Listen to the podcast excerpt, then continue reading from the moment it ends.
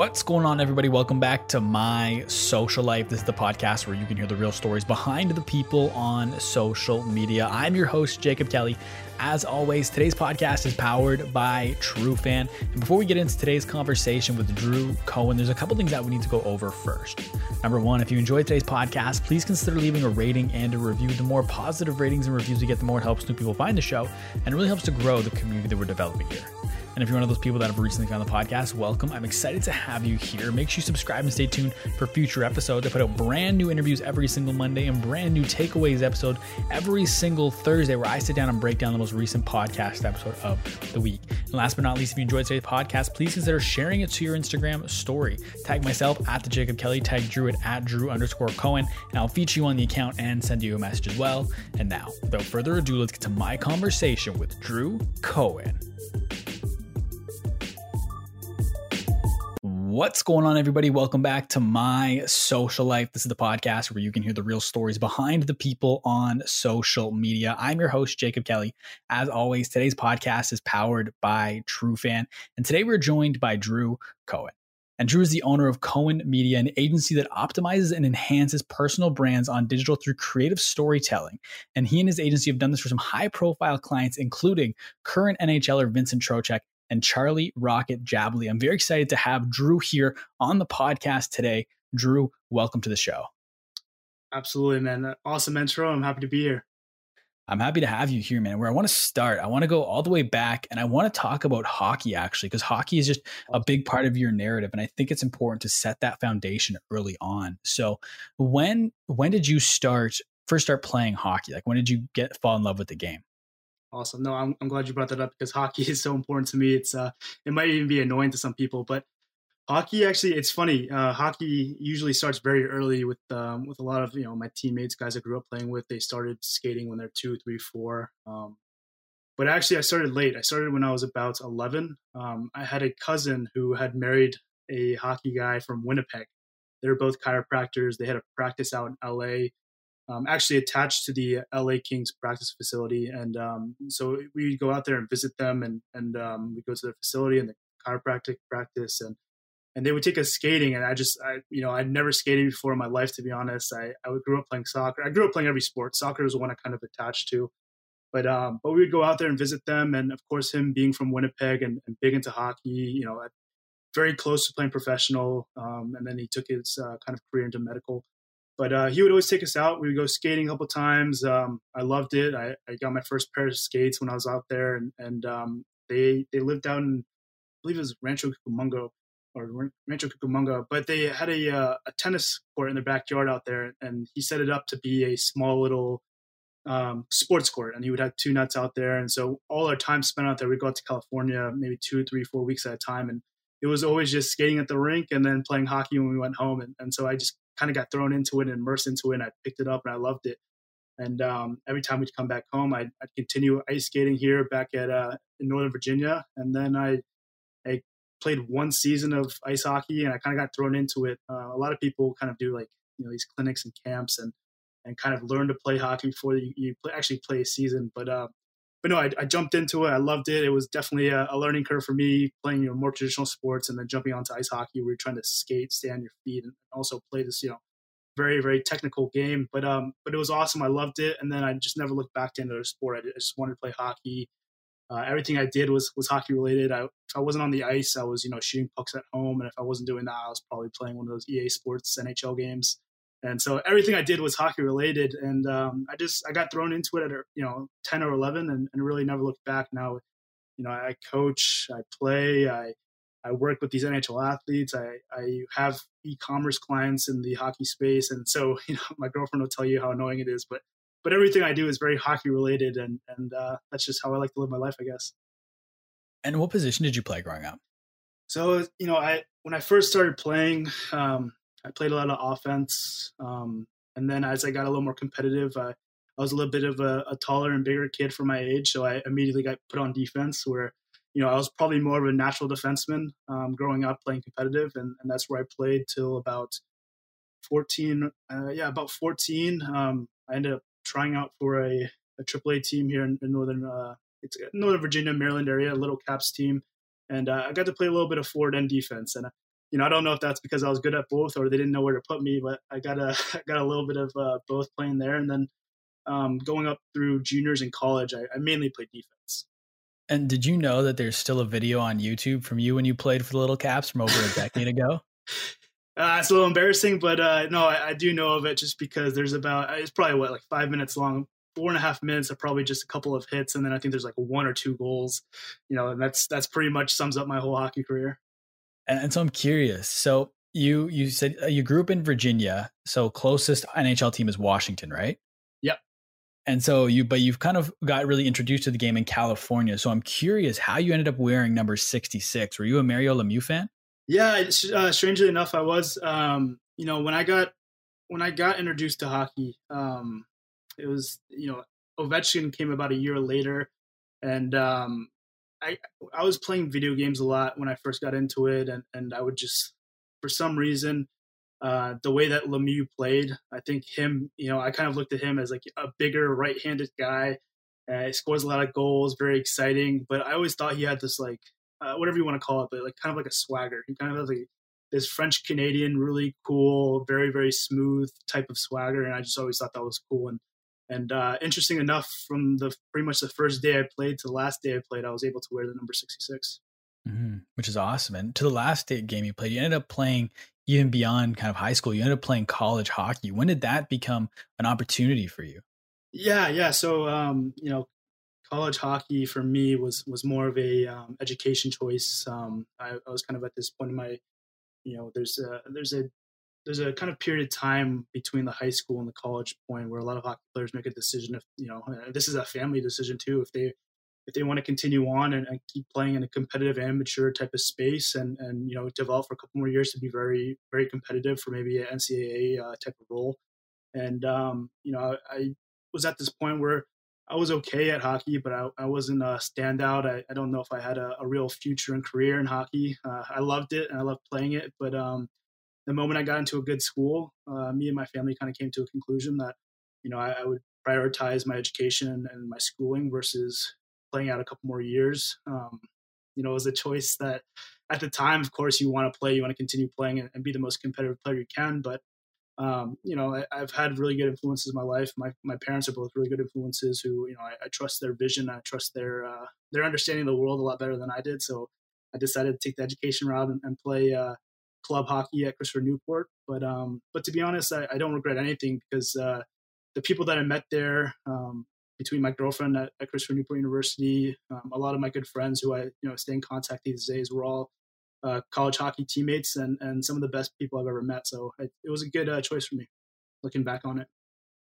So, and you mentioned a little bit, it was a little bit difficult to do. So like how hard was it at probably 17, 18 years old to make that decision to ultimately by, by effectively by going to play club hockey instead of pursuing college, you were kind of effectively choosing to not go pro, which is obviously every kid's dream when they start playing hockey. It's like, how hard was that decision really? Yeah, yeah, no, I hear you. It's uh you know, saying going pro is a is a long shot. Uh, but you know, I will say that uh, you know, I I was lucky enough to play high level hockey. I played a couple years AAA, a couple years juniors. Um, you know, playing the sport and being able to travel with the guys was incredible. The the commitment that it takes. I mean, uh, it sounds like you're from a little bit of a hockey background as well, and and you know, traveling on the weekends, you really give up a lot of your social life. Um, not that that was hugely important to me, but it was it was something that you know like playing on a junior team for Virginia, it's a little bit different than playing up north, um, you know, where teams are maybe an hour, two hours away. Playing in Virginia, you, you have to travel to New York, Connecticut, Boston every weekend, and uh, you know, it, it's a, uh, it's definitely a, it puts a toll on um, other things in your life, kind of get put on the back burner. But um, to be honest, making the decision for me wasn't too hard. Um, I got to go to a great school that that uh, I really wanted to get into. I had a couple people that I knew went there previous to me, and and uh, you know they always told me I was able to go there and visit a couple times. Um, to be honest, the, the, club hockey it's something that it might not seem competitive from the outside, but um, it was still good hockey, right? Like you, you still have to try, you still have to you still have to get up and practice, and and um, so it was a good balance for me because I like the ability to be able to have a social life in college without um, you know, of course the dedication was still there, but you know, between the travel, the the restrictions, um, you know, a lot of athletes fall back in classes and and so I thought it was actually a good balance for me to be able to still enjoy the game. Um, the place where we played out of practice out of, I was also employee at school. Um, I, I, ran a pro shop there. I, I did a little bit of uh, lessons. Um, I ran my own camps and clinic company out there, so it, it, allowed me a lot more on the business side of things to uh, to start working um, probably at an earlier age than most kids might, uh, most guys or, or, girls in college at the time. Hmm. And that, that those camps and clinics, that was ISO athlete, correct? It was ISO athlete. It was my uh, my first real shot at entrepreneurship. Um, I worked for a, a camp called Pro Ambitions, and they're a huge camp run by a, a former NHL guy, Jeff Serowik. Um, and I was fortunate enough to spend a lot of my summers working with them, kind of traveling around Virginia and Maryland uh, during the summers. And uh, I just love the experience. I think um, it's something cool for the kids to be able to go out and, and you know, there's a lot of dedication in hockey where even when the season's over, they're they're already looking for the next you know slot of ice or the next camping clinic. And um, one thing that I always found interesting was you know you bring in some of these summer guys or these coaches and, and uh, camp counselors and you pay them a very low cost but they're the ones you know they're the heart of the whole week right? They're they're running the on ice they're taking care of the kids afterwards they're doing all this stuff. And and i was just like man it's it's such a good concept because you can bring in help for kind of cheap and they're the ones actually running the whole program. And so i was just like you know i've been doing this for a couple years. I think i got it down pat where i can kind of run it myself. And, and that's kind of where that kind of uh, got introduced back home in, in the Virginia Beach area where I was going to school. What are some of the lessons you learned as a, as a young entrepreneur during that time? So it, it, a lot of lessons, um, a lot of lessons about value. Um, I worked with a couple people who, you know, some of those camp counselors that were curious why they weren't getting paid more, right? And there's there's a lot of things behind that, a lot of lessons learned to to explain to people, and that's where I learned how to one kind of manage employees, and, and two um, manage expectations of the consumers, right? So they they feel like they're signing up for something. You have to make sure that each day that their kids are, are leaving learning something, or you know they're essentially getting what they signed up for. But um, what really came down to with these counselors, you know, maybe they expected to get paid more, but um, you know we had to learn how to how to really value the marketing side of this, the the ownership, taking the risk on a lot of these things as an entrepreneur. Um, you know, one of the things I was telling one of the guys, and they were they saw how much I was making as the owner of the clinic, right? And they saw all these people come in, they saw all the customers, and they're wondering why they got so much. And I, it was a simple question. I was like, you know, over the last three or prior three months, you know, what were you doing to drive more customers and, and consumers to this camping clinic? And you know, they said they didn't do anything. I was like, so, so basically, what you're telling me is, if we're not doing anything, there there would be nobody here to sign up for these camps and clinics or or to register them up for them. And and you know, that was kind of just a I guess just a life lesson for you know there's a lot more that goes into some of this stuff and and uh, on the registration and marketing side that's really where I got my my first start in digital advertising was was marketing those camps and clinics. Um, it was a you know at the time I didn't know much about Facebook ads, but it was it was interesting to me to realize that from my computer or from my phone I could get people in front of my camping clinic. You know, simple poster type PDF and um, and starting to see people actually email me and call me. I, I, just thought it was like a crazy concept to put it out there and and be able to geo target that specific location with people who have interest in hockey, who are parents, and and uh, that's where I got my start. It was very very uh, you know I would say it's very elementary the way I was using digital advertising, but um but that's something that stuck with me and ended up you know helping me land my first job in marketing was um, marketing myself in those camps and clinics. So in terms of you know lessons learned, it was really just trial and error, and um, I guess having faith in something that a lot of other people weren't using at the time was you know Facebook advertising. Mm-hmm. And you mentioned you mentioned your first job there at Direct Development, I believe, and I do want to get to that. Before then, you mentioned that with being an entrepreneur, there's some risk involved, and obviously starting this this business in college, I'm sure you were investing money into it, and you're also paying for school at the same time. So I'm sure it's not like you had a ton of money to throw at this. So what is your relationship like when it comes to risk as an entrepreneur? How do you handle it? Do you try to be risk averse? Are you someone that runs headfirst into the risk, just hoping, expecting it all to work out? Like, what's your relationship with risk? Uh, it's a great question. Um, you know, a lot of these things were fueled by a lot of registration. Um, you know, one of the biggest things I had to pay for was uh, that specifically with those camps and clinics. You know, you're paying for one sports insurance, right, in case anything happens at that. You know, you want to make sure that you're covered. But um, the the real big kind of cost for me was ice time which is not something that a lot of other sports have to deal with when it comes to running those camps and clinics. I think they can be a little bit more um, I guess a little bit more affordable. Um, it's a little bit easier to sell when you can just, I guess, you know, sign up for a registration at a local field and, and run a soccer camp. It might not cost you anything, and then everything that's coming in is is you know net profit for you. For for an ice hockey camp, ahead of time, first of all, it's a struggle to work with rinks to lock down a certain amount of time of ice to be able to run two or three sessions a day during the you know five day camp.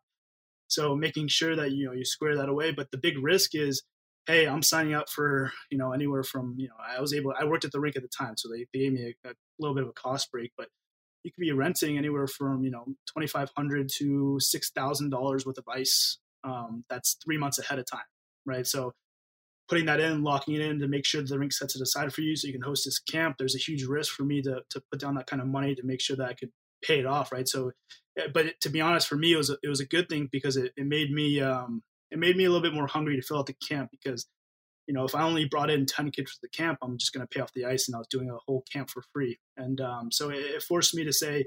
You know, here are my price breakdowns for the for the ice. Um, this is how much it's going to be to get T-shirts and, and jerseys for everybody at the camp, and then after that, it's up to me to market it and, and advertise to make sure that I'm drawing in the, a good amount of people, and not only people that are going to sign up for the camp, but you know people that might help me out in marketing and be word of mouth marketing for me to to draw, draw in you know two or three more people with them.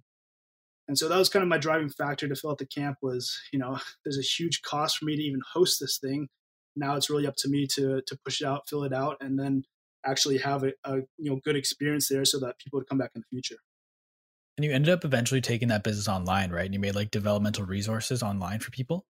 Yeah, yeah. So you know that that was um that's one of my biggest regrets actually is is not watering that side of the business more. Um, I, I got really focused in on the in-person camps and clinics. Um, but you know, I was a little bit before my time with the concept. But you know, I, I'll be very transparent with you. I never I never ran with the developmental side, so it wasn't something that um, you know, right now I'd probably have 250,000 followers, a couple endorsement deals that, you know, running a lot of hockey things and uh, hockey content. That's, that's something that we really wanted to push. And we were ahead of our time at the, you know, by doing so, by coming up with it. And but what we never did was we never pushed the, the publish button and we never put our content out there. And then, you know, a year goes by and now there's three or four other guys in the space that are absolutely crushing it. But, um, but yeah, we, we did a lot of in-person events and camps and clinics and private lessons um, but we never watered that side of the business to make it grow into something that it could have been. And uh, definitely one of my biggest regrets, but uh, but it's all right because now I get to help other people kind of uh, take their concepts and, and push them online. I'm curious with that in mind and hearing you say that's one of your biggest regrets. Is that something you dwell on often, or you kind of just accept the fact that it happened, it's in the past, and you're moved forward now? I, have definitely accepted it. Uh, to be honest with you, uh, and maybe you've kind of gotten this from from you know looking me up and, and, trying to find some information. But I'm not really a big spotlight guy. Um, I don't I don't like to be in front of the camera. I, would rather prefer to support and produce other people's content or other people's you know marketing needs. Um, that's just the way that I am, I guess, naturally. Uh, I tend to be a little bit more shy, a little bit more, like I said, behind the scenes, right? So we had this con, and maybe that was the reason why we never watered it and, and went all in with it was because, um, you know, we, we weren't ready to record ourselves to the amount of of content, the amount of uh, you know face to face type of content that would be needed to develop that online persona. And so you know that's something that never was prioritized. But but no, it's it's one of those things where you look back and you're just like, man, we had this idea, and we look at other people in the space really crushing right now, and it's like it would it would have been cool to to run with it, but at the same time. Uh, you know the pathway that I was put on, I can't really complain about that, and there's no regrets there. So it's it's one of those things you look back and say it was a good idea, but you know that's that's on me for not running with it and and not uh, I guess trusting the vision enough. Mm-hmm. I was just curious as to kind of your relationship with that decision now. But I'm curious. You mentioned earlier your, how this camp and the marketing you did with it ultimately is what led to you getting your first job, and that was with Direct Development Inc. Right? It was. It was. What is Direct Development? So direct development is a is a digital marketing, more specifically inbound marketing um, agency that specializes in both higher ed and nonprofit marketing. Um, I was fortunate enough. There's a guy, uh, Shane Keel. He's a really great guy. He, he was a teammate of mine at CNU. Um, we were roommates at, at one point. He graduated a year before me, and he was able to land himself a position at, at that agency um, out in Fairfax, Virginia. And um, it just happened that you know a year later, I was I came looking for jobs, and I you know I, to be honest, I didn't really I didn't really know much about what he did. And one day I ended up just reaching out to him, say, you know, hey Shane, I'm going to come out to uh, to Fairfax, and you know, maybe you can just show me around, show me what you do, and, and tell me about your clientele, and tell me like, you know, what exact, what kind of marketing are you providing for them? Just because I was always interested in social media and, and marketing and and but everything I did was very grassroots. It was very um, scrappy type of marketing, just things that I was doing for myself to, I guess, test for my own uh, ideas, my own concepts, my own companies.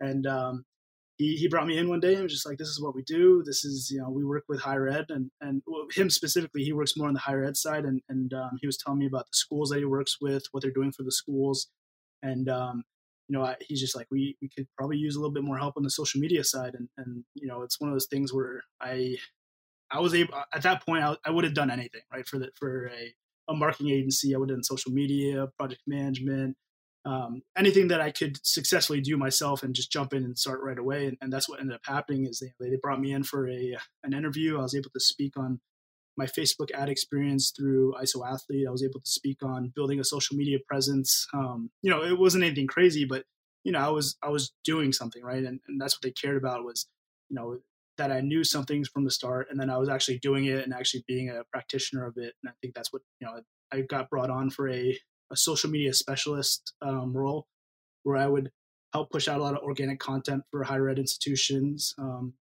sub non nonprofit as well. You know, we had a we had a content team that developed a lot of written content and video and and graphic design, and they would hand that off to me, and I would figure out the best way to optimize it and get it out and to to portray and represent the school or the nonprofit.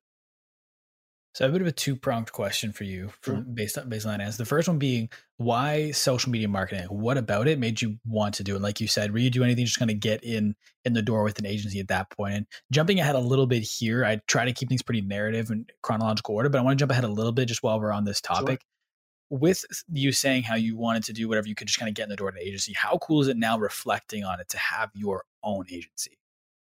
Sure. No, absolutely. Great questions. Um, you know, in the first part, why social media and you know why that was kind of what I wanted to lean towards into working with it at the agency. I, for some reason, you know, social media always interested me growing up. I thought going to YouTube, and this was like, I guess pretty early on with a lot of media platforms, but like for me, going to YouTube and, and figuring out how to learn something from a video was, uh, for me, it was, it was just mind blowing to whatever it was. It could have been how to do a specific football drill or how to put together this piece of furniture I just I was always fascinated by going to this free platform and and just the amount of knowledge that it, it could provide somebody at a you know at a pretty early time too. You know, and then just the, the sheer numbers. Um, you know, back then, probably ten years ago or, or even more, just going to YouTube and seeing the the amount of people that were viewing this, you know, viewing the content, viewing the video at 50 million, 250 million.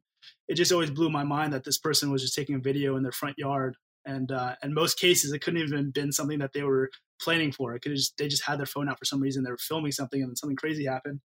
It just it, it always shocked me that that amount of uh, of views could happen on a, a, media platform. And so i always thought you know if i wanted to do something i want to be in media where i can create something cool and get in front of a lot of people um, for a very low cost at the time. You know facebook ads I, when i was running those camps and clinics trust me I, you know as a college student I was running Facebook ad campaigns for you know, like fifteen dollars at a time, so I wasn't spending a lot of money at all. But um, but I was getting hundreds of people to view it, and I would spend fifteen dollars in a two week span and get seven emails. You know, just people locally that have never heard of my camp or clinic, and they wanted to know more. They wanted to know, you know, what was being taught, what kind of things were being offered. And um, at the time, I, I think I used, I think I used custom ink to get a poster made and this is how scrappy it was. Like I had a poster made for the rink so that people would come in, I'd get the foot traffic to see the poster. But I took that poster and just repurposed it as a Facebook ad.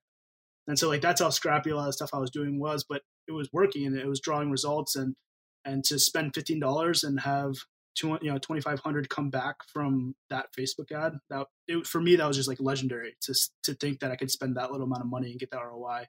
Um, so I was always just intrigued by social media, the power of social media, um, being a connector of people, I think that's what kind of drew me in the most. And um, I guess at the time, you know, my friend Shane, who was working at the agency, told me how much money uh, some of these schools were spending on digital advertising and, and social media. And that's really what drew me in. Is like if I could if I could do some damage for fifteen dollars, you know, I'd really be interested in what I can do with a larger budget. And so that's kind of what drew me in on, on the social media and the digital advertising side of uh, uh, direct development. Interesting. And then full circle now having your own agency. Like how cool is that? Yeah, yeah, it's it's funny because I remember a day at direct development. Uh, I might have been like six or eight months into the job. Um, we had somebody come in as a, a professional development type uh, figure come in and speak to the speak to the whole agency, and he had us write some stuff down and put up on a board. And you know, at the time, and trust me, I, I don't think about this much. So I'm glad that you kind of brought it up and, and asked me because you know I get to reflect on it a little bit more than I probably would. But one of the things I wrote down was to run my own agency, and um, at the time, I I thought that was something that I really wanted to do.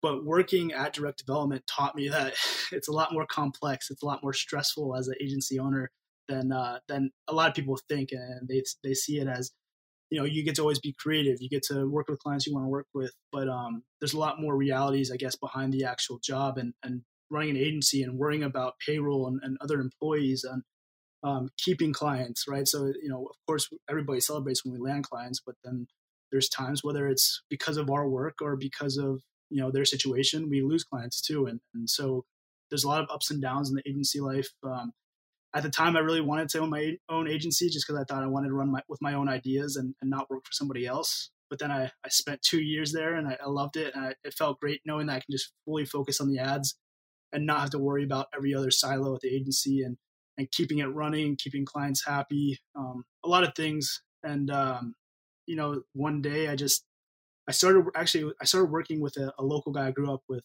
Uh, his name was Brandon Brown, and he um, he's a NASCAR driver. We went to high school together, and one day I just looked him up for some reason. I was just like, I wonder how he's doing. And I saw that, you know, he he did pretty well. He was he was um, he's one of those stories of an under, underfunded driver who always was competitive.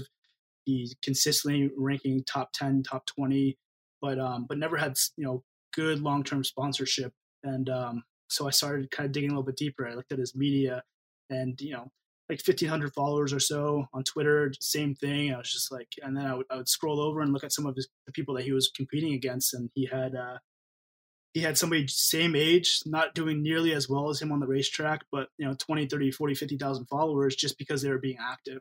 And so I, I looked at him and I reached out and I said, hey man just you know if you need any help on social media let me let me try to figure out how i can help you. And and um, you know i think it, it really just comes down to just documenting a lot of stuff that you're doing and putting out there and and and then engaging with the fan base. I just thought that that was you know that's something you always hear right? Engage with the fan base. But when you actually be strategic with it and you find opportunities to do so he ended up growing 10,000 followers in the course of, i think it was three months. And um, half of it was being active and half of it was engaging with the fan base and um, so, you know, that was my kind of my first case study into, first of all, if I'm being very transparent with you, I loved my time at direct development. Um, they gave me a lot of resources, gave me a lot of opportunities to grow, but the higher ed space where I was working just it wasn't exciting to me in, in terms of long term careers.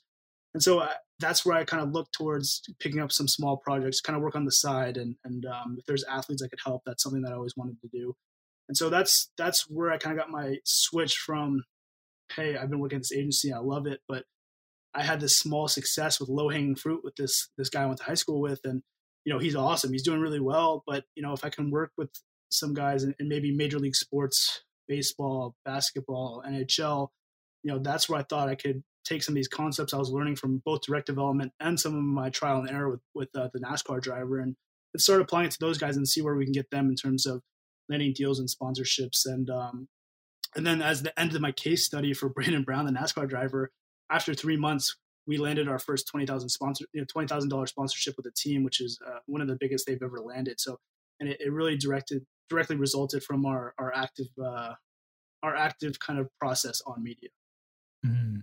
And so I'm curious to hearing like you having the success with your own agency and you're doing what you want to be doing, working with athletes would you trade in the time you spent at direct development to just go straight into doing your own thing right away? Because I feel like for a lot of aspiring entrepreneurs, they just want to get out of the nine to five and do their own thing right away. But it sounds like you had some valuable lessons and having that two year buffer between kind of finishing college and starting your own business was super valuable for you. Is that kind of a, like, do you have a similar sentiment? Oh man, it was, incredibly valuable, and, and, there's a lot of reasons why. You know, first, the I think the biggest reason is you learn to work um, with a team, right? So at the agency, there's we had designs, we had we had our design, we had our tech, we had our copy creative, we had our um, you know strategists, and then we had social media and digital ads with a very small team, mainly just me and another guy. But um, what I learned from that is is like it really takes everybody to come together to not only pitch ideas and come up with concepts, but um, you know, there's a there's an idea that goes to there's an idea that goes to the copy creative, right? And they, they write out this long list of of articles, um, premium content ideas, and then from there, when they flesh it out, it then goes to design. Design makes it look really good. They design these really awesome ebooks that people would want to download.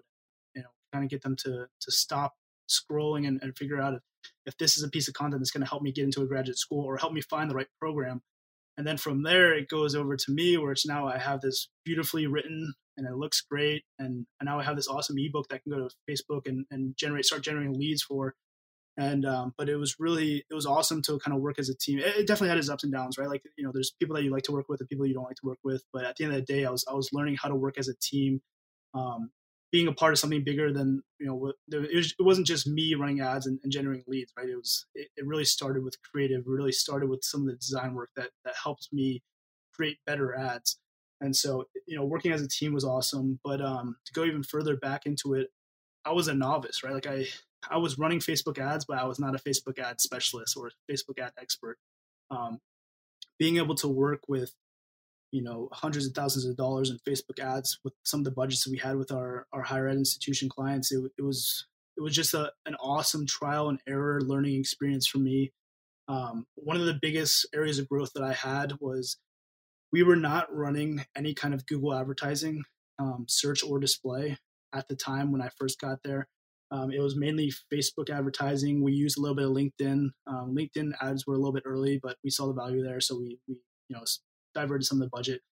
But um, one of our biggest, I would say, drawbacks was we were not qualified and specialized in Google advertising, which is obviously huge with the amount of search, um, especially with the content and, and, the copy that we were creating to be able to to kind of line that up with um, with our design, but also with the ads, right? So we could target people through Facebook, and we can use some of the lists that were given to us through the institutions to target um, prospects and and people that kind of had their eyes on the schools, but one thing that we kind of dropped the ball on was um, figuring out how to square away Google advertising. And that was one part of the process where I don't know if I would have ever learned Google ads as well as I did if I didn't work at DD because they, they really kind of threw me, kind of, I don't want to say threw me out to the wolves, but you know, they, they, they had a client who basically said Google ads were a big part of the process and they had somebody, you know, who they had another agency taking care of it, but they were looking to get away from them and they wanted to be able to have direct development uh, absorb it. I hope I'm not throwing anybody under the bus at direct development, but um, but we weren't specialized in it. We didn't have anybody there who could take fifty thousand dollars and apply it, you know, effectively on Google Ads.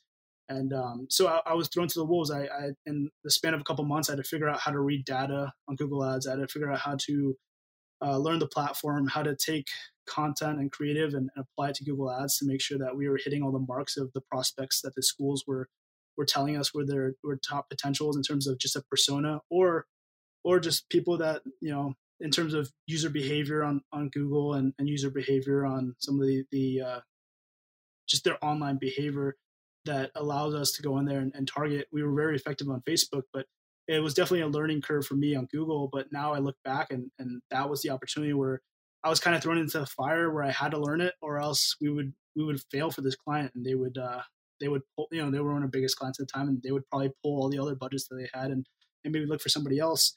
But um, I quickly learned the platform and, and we saw, you know, very quick wins and success on Google. And so it was something that uh, I always, that is something that I look back on and, and really appreciate um, that DD, I, they gave me the platform. Um, I wouldn't say that people there were helping me learn the platform, but they gave me the opportunity to, I guess, get thrown into something that's new, learn it, um, try to figure out inspiration from other people using the platform and and start applying it to our clients and and that's where um, I, I, guess I kind of surprised myself at that point um, learning a, a, whole new platform in just a couple of months and, and being successful on it but um, but that is definitely something that you know if I didn't have DD I, I wouldn't have those clients to be able to work with and have the the sheer amount of budget to work with to be able to test and learn as quickly as I did. Mm-hmm. There's a quote. I don't remember who said it, but someone said sometimes the best way to learn is you have to jump off a cliff and build a plane on the way down. That kind of sounds like how, how, how you were learning Google Ads there. That's exactly what it was. And uh, I'll be honest, it was a it was a definitely a stressful time in my life because you know with Facebook you can tell a client exact you know not exactly, but you can you can pretty much tell them expectations to kind of believe in if they choose to work with us, right? Like these are the amount of leads that we can drive you. This is the amount of traffic we can bring to your website. You know, through retargeting, these are the amount of you know people that we can channel down your funnel. But for Google, it was so tough for me because I had no prior experience to tell anybody.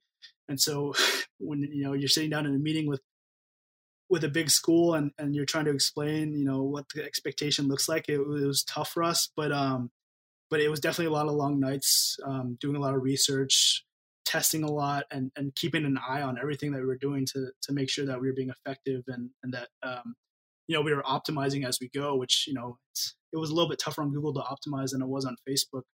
Facebook provides a lot of you know people probably don't know this, but to to work in Facebook is very easy because I think. Uh, a lot of the AI and the computer learning does it for you, and they want you to see success there to keep spending money um, Google at the time for me was was a lot tougher to learn, and I felt like I had a lot of good ideas, and and it just wasn't sticking at first. But um, that's where you know you look you look for inspiration. You you stay up late watching other people, other kind of uh, you know whatever you want to call them, marketing experts, kind of explain their process and, and ways to optimize.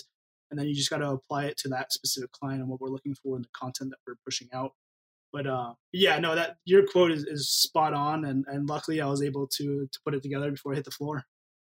Mm-hmm. That's good. I'm glad to hear that. And one uh, just one part of your history that I'm curious about. So you mentioned how your first kind of client was Brandon Brown. And yep. today, Brandon Brown is sponsored by Vero, and you actually spent some time with Vero as their quality assurance and user experience researcher, right? Yes, yes, and um, you know, part of the process of, of getting them together was, you know, I, I had a little bit of of uh, I had good contacts at Vero to to be able to get Brandon's kind of pitch deck in front of some people, and, and it was really helpful. Um, I don't know how much you know about Vero, but um, it's it's a it's a fairly under the radar social media platform. They're not new; um, they've been around for for more than five years, but but they're under the radar for a couple reasons. Um, you know, first of all, the way that they choose to market their platform is a little bit different than everybody else, but um, they're also very much based on um, a no ads, no algorithm process that that makes it kind of tough for people to one to grow on there to find a good following, but um, but also it, it's a little bit more real than what social media is right now, and for some reason it sounds great in your head, but um, when you land on Vero and you actually use it, it, it's just not as flashy. And I think for that reason, it, a lot of people are, are t- kind of turned off by it. But um, but yeah, sorry to get away from it. But to as a quality assurance tester, what essentially what I was doing is as we're getting more users and more people um, signing up, what I would do is I would actually work with uh, work with a few people to help me test the actual experience on the app. So timing them to figure out how long it took to sign up for the app, to download it from the App Store and actually sign up for it, um, just to see if there's any quirks in the process. So it was actually it was it was a tough job because I had to line up communication with people and actually get them to screenshot or kind of record their screen as they go through the process if I wasn't there with, well, with them in person. And um, I found that that was actually a really tough job. It was it's similar to cold calling. I had to, I had to hit a, a, lot of people that I knew personally to even get some of the, the data back for us. But um, but yeah, it was it was a really good experience, and it, it, actually led me to working more directly with the marketing team at Vero, um, helping with the partnership with Brandon Brown, and and kind of being a, a, point of contact for them. So it ended up leading to something that's a little bit better than my first job there. But uh, but no, it's awesome. They're a great platform, and and I, I'm really excited to see them grow in the future. And you mentioned how it's a bit of a, a, lesser known platform, but Vero had a moment, I think it was around 2018, where it just exploded for a very short period of time. And then right after that, got into a little bit of controversy. And that probably yeah. been shortly after you would have just started. And I'm like, I don't want to get into the controversy or anything like that. I'm just curious, as someone who worked for Vero at the time, how what are some of your takeaways watching the company navigate that rise and steep fall in a very short period of time? Absolutely, and I just gotta say you're very well researched because these are you definitely had to pull some of this stuff out. But uh, but no, it, I'll tell you a couple good learning points from Vero. Um, first of all, they're ahead of the curve when it comes to social media. Everything. Um, they were the first people to introduce time being used on the platform, which Instagram ended up implementing. I think maybe like four or five months later. Um, they they they're very innovative. The team there is incredible. Um, they're they're they're almost too they're, too ahead of their time, if that makes sense. Um, I think you'll hear about Vero in ten years. Right now, people are starting to to get a little bit more aware of of data harvesting, uses of data, how it can be used against somebody, the negative side effects of of putting out your data and not being aware of it. Um, they're just too much ahead of their time where people I would say that the average human doesn't care about their data as much as they should, or or who has their data, who has tabs on their data. I think where people are starting to understand because of, of TikTok and and some other social media platforms. I mean, this is not a new concept, but um, you know, once the right person tweets out the the the rights and the uh, the privacy policy, uh, some people start to to just share it a little bit more faster, and and so that's what we saw with Vero. But at the same time, like I said, Vero is just ahead of their time. Um, one thing I did learn about working with Vero, especially on the marketing and media side, is the power of community. So that that rise that you're talking about was literally the span of I want to say like maybe two to four months. It was a it was actually a cosplay. So you know people dressing up as as anime cartoons or, or whatever whatever it might be that's where the growth came from. It was um, a leader in that community, a thought leader in that community that shared it and said that this is the kind of the place for us as a cosplay community. And overnight, it really just took off. All the global, you know, in Japan, in the United States, in in the UK, it just started blowing up everywhere, and people felt like it was theirs. Um, but the the kind of takeaway from that is, from that moment moment forward, Vero always focused on the community.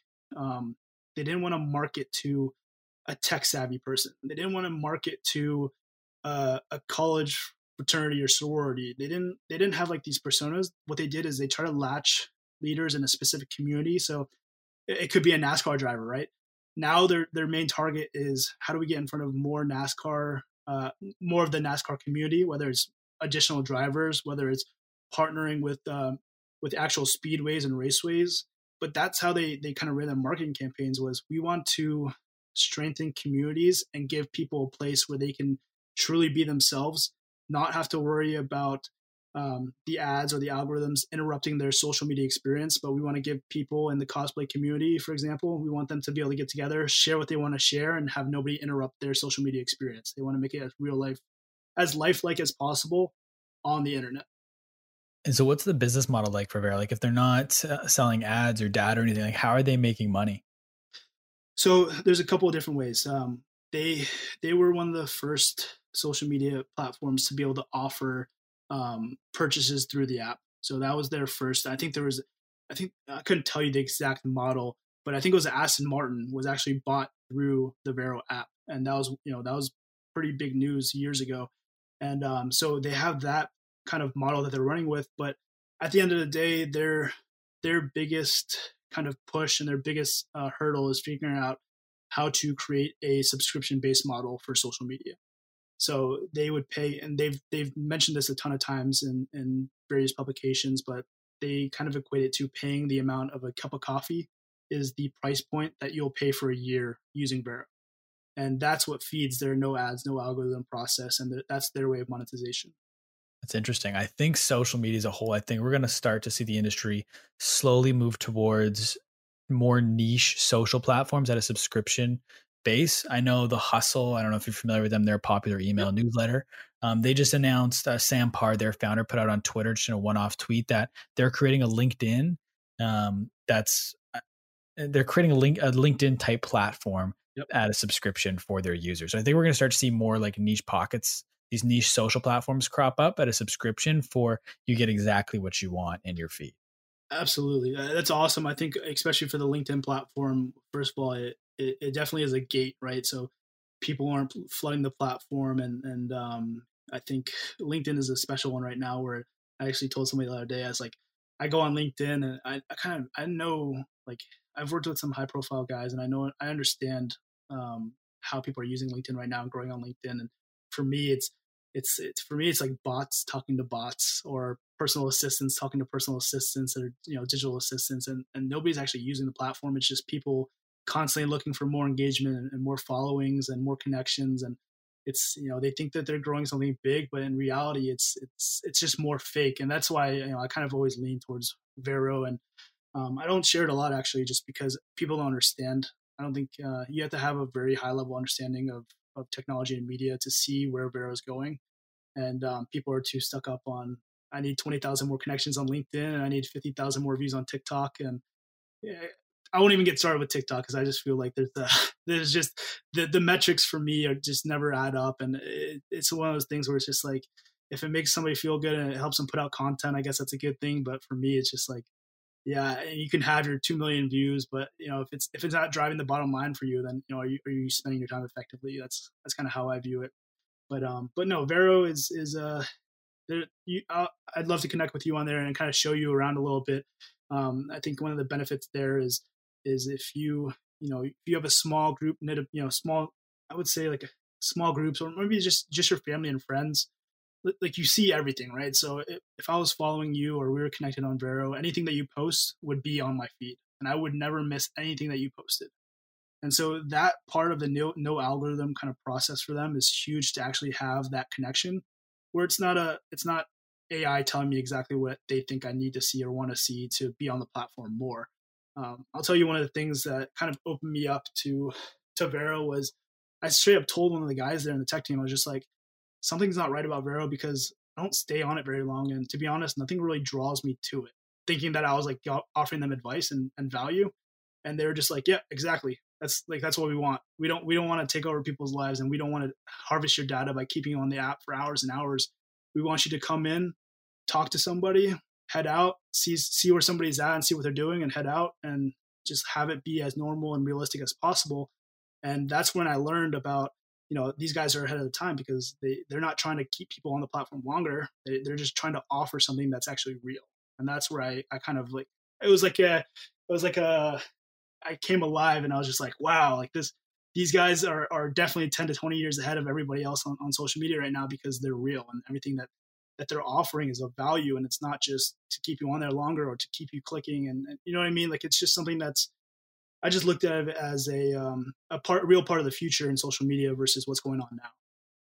Does working for a social platform make you view the other ones differently? Like maybe one, of course, just as a user, but two, just some of their business moves or some of the way they make the platform work. Like, does working for a social platform make you kind of look at it through a different lens than the average person? A hundred percent. I'll tell you why. Um, I also I don't want to throw people under the bus here, but this is a perfect example for me to. Uh, so Brandon Brown signed with with the race team signed with Vero, right? And and Brandon Brown has been a NASCAR driver for for multiple years. Um, he's always a top competitor in the league, and and um, he's never been verified by by uh, any other social media platform. I think because of our involvement with Vero.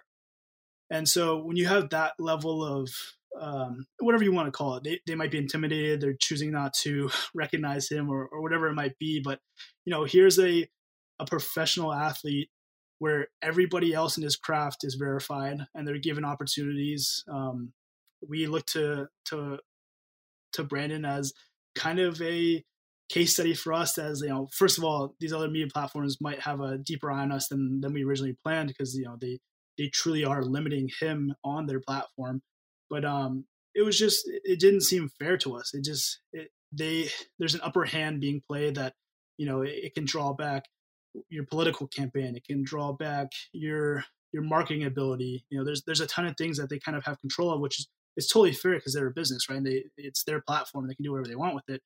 But um, I guess that example is, is one of the examples I like to tell people is our you know Brandon Brown's involvement with Vero might have kind of held him back on, on traditional media, which it might not seem like a big deal to anybody else, but you know, for us, it's just like, man, it's just not fair, right? Like, what, why, you know, why would you hold him back when there could be a 16 year old kid that just came into the league and he's verified, you know, two days later, and Brandon Brown has, has been working at his craft, and they're a family team that's been at it for years, and and that that check mark not, might not mean a lot to a lot of people, but for somebody trying to earn business and trying to earn business, especially through his media, uh, it's a big deal for us, right? So that's something that we always found was was kind of interesting. And I guess you kind of learn the darker side of media and, and the power there um, by working with some of these companies. But um, but in terms of other lessons and, and looking to other places, um, for me, it's just a I, I, like to use everything, right? It's not for me. It wasn't let's use Vero and then not use Instagram anymore. I, I like to be everywhere. Um, I think it's valuable to to test as many different. You know, we like to call it A/B testing, right? So we like to have A, B, C, D, E, F, G. Like we want as many options as possible to learn um, as quickly as we can. And so for me, you know, it, it, didn't hold me back from other platforms. It just it opened up my eyes to, I guess, some of the darker sides of other platforms. And, and you know, I think it comes to light every once in a while. You see flashes and you see people grilling Mark Zuckerberg, and, and, it just makes you realize that this is just the stuff that we know. Like there's a, there's a ton kind of behind their doors that, most people don't know. But um, but yeah, that's I guess that's what it just opened up the dark side of some of these other platforms. And and with Brand, back to Brandon with him, so with Cohen Media, then are you like you obviously facilitated the sponsorship between him and Vero, but what are some of the other stuff you do? Like, do you produce the content for him? Are you managing his social channels for him? Like, what does that look like for for your clients in terms of like what you do with Cohen Media? Sure, sure. So, uh, I mean, it sounds like you're in marketing too, and to be honest, I feel like I spend half my job um, educating the client, right? Like helping them understand why we're doing things and, and what we're doing, and um, you know, once we, I found that it, it not only betters the connection because they feel like they're learning more about it, but they actually give you more leeway into maybe stuff that they weren't open to a year ago, um, just because one they understand it, so they're a little more comfortable with it. But when we actually push it forward and they see it working, that's when there's like a, a little connect with them where it's which is fair enough like if you don't understand something and you're not comfortable doing something because you haven't you don't have the reps you don't have the practice in it um, it can it can be a little bit you know daunting for somebody so they they might not agree to some stuff but the minute they kind of give you that trust and and you can kind of do a little bit more um, that's when we start to see real strides in people's media and and uh, you know i like to look at media as just an extension to what they're doing in life right so these guys are, are the one percent of all athletics. You know, whatever sport they're playing, basketball, NASCAR, NHL. Like these guys are, are the top one percent, and people want to know what they're doing. So, you know, a lot of it is is um, just documenting what they're doing and, and putting it out there, which is tough for these athletes. It might be a time thing. It might be a uh, listen. I spoke to an NHL guy. It was probably like six months ago. I was just like, "Hey, do you mind throwing this up there? Do a little swipe up." Um, you know, one of, one of the sponsors is looking for something from you, and they're just like, "I don't know how to do a swipe up." and that's when i that's when i realized that it's not just being an expert in the space it's helping these people understand one how to use it properly but two sometimes it's, it's also an extra hand um, you know a lot of the stuff that we do is you know we, we might post for an athlete but it's not because they're not capable of doing it it's some of these guys travel and they they're on the go and next thing you know if, if we lean on them too much to if we're just helping them produce the content we're not helping them publish it it might not get out like that's just a reality so you know everybody's a little bit different. Um, I have guys who love being a part of the process, that love being in media, and then I have guys who they're constantly traveling. These, you know, they have a they have a family life that they they just don't want their phone to be around, and, and so for them it's an extra hand. Um, so it really is. It's it's very different with everybody. But the one thing I will say about working with them is it's always a learning process, and I, that's probably the most valuable thing that we can do for some of these athletes is just help them understand the media side of things. Um, and if they need the extra help, if they need help you know, publishing and, and getting out there, engaging with fans.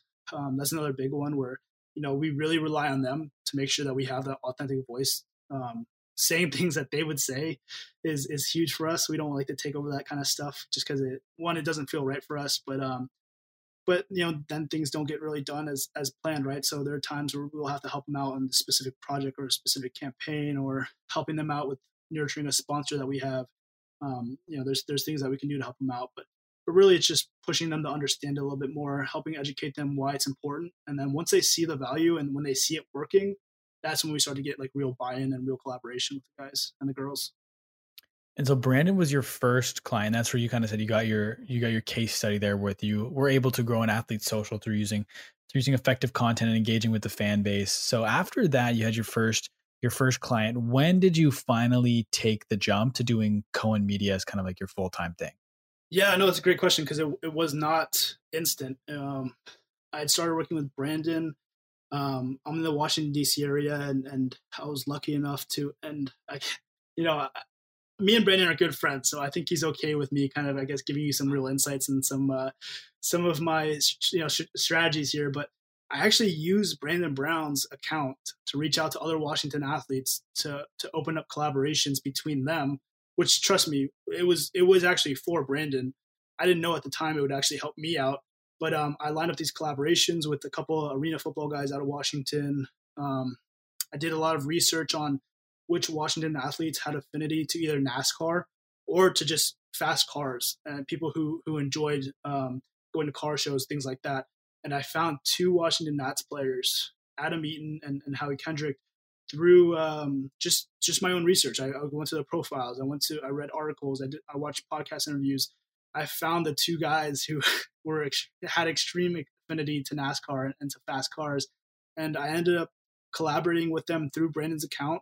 They invited Brandon out to a uh, to a, home game at, at Nats Park, and you know I was able to weasel myself in there and and and bring myself in and invite myself kind of, but that was part of the process. But I was able to take that strategy across multiple Washington athletes, and um, where it was successful was to uh, it was it was arena football player. His name was Doug. He, incredible athlete, signed by the Seattle Seahawks um, out of college. He he didn't have the best career in the NFL, but he had an incredible career um, in arena and, and Canadian football.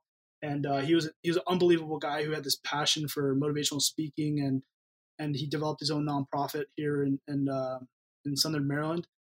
And so, same thing I did with the Washington National Athletes. I, I reached out via Brandon Brown's account, got a collaboration with them set up. I invited myself, I introduced myself, and I kind of shot my shot while I was there, actually at the arena football game. I said, Hey, I saw that you have a nonprofit and, and that you're looking to market it. Um, I just noticed that, you know, there's not a lot going on. There's not a lot of activity. And it's just like, he's like, yeah, I have so much going on that I just can't develop the content. I, I can't get things set up. I can't find any sponsors. Um, and so that's when I, I shot my shot with him through Brandon Brown. Um, and I started working with him. And then just by taking care of those guys, they would introduce me to new people just because people were looking for, for this type of media management and, and marketing help and support. Um, so I'm very fortunate to have a lot of organic referrals, kind of build, build my business. Um, I didn't have to sell myself a ton throughout the process, which is is good for me, just because it, for me it's a lot of added stress. I, I'd rather just kind of focus on driving the needle and providing you know awesome results for the guys I'm working with, and and that's what I'm passionate about. Not so much selling my marketing services to other people, but um, it, it was needed sometimes but um, but that's where I kind of got my stays, and and so I worked with Brandon, and I worked with a couple arena football guys, and then that's when I, you know, this was probably four or five months down the road. I was just like, you know, I'm I'm applying myself after work, after five o'clock each day, and, and getting some of this stuff done, and helping these athletes, and and they're starting to refer me to more people. You know, I, I think it's time that I kind of make the jump here and and um, and go full fledged and, and just be able to have money, you know, basically seven days a week to work on this stuff. Like that's what I wanted to do. And, and so I was able to, to walk out of my, you know, position at direct development and, um, try to help them find somebody to replace me and, and stay there. And, and, but I just let them know I was like, Hey, this is something I want to, you know, want to, I want to pursue. And, and, um, that's, that's when I helped them find somebody else. And that's when I made the jump over to, to Cohen Media, which at the time, trust me, I didn't expect it to be an agency. I thought it was really just a way for people to hire me individually to work on their specific campaigns, their media. Um, it could have been anything, anything digital. Honestly, it could have been a podcast. It could have been their um, their YouTube show, whatever it might be. I just wanted to help people and market them in creative ways, and uh, that's where it, it ultimately led me to Charlie Rocket, which is why I always look back and think that I guess leaving DD was probably the biggest thing that ever happened to me because I wouldn't have been able to work with Charlie Rocket if I didn't leave DD at that time which was a couple months down the road. And so talk to me about Charlie then. Like how did you get connected with him?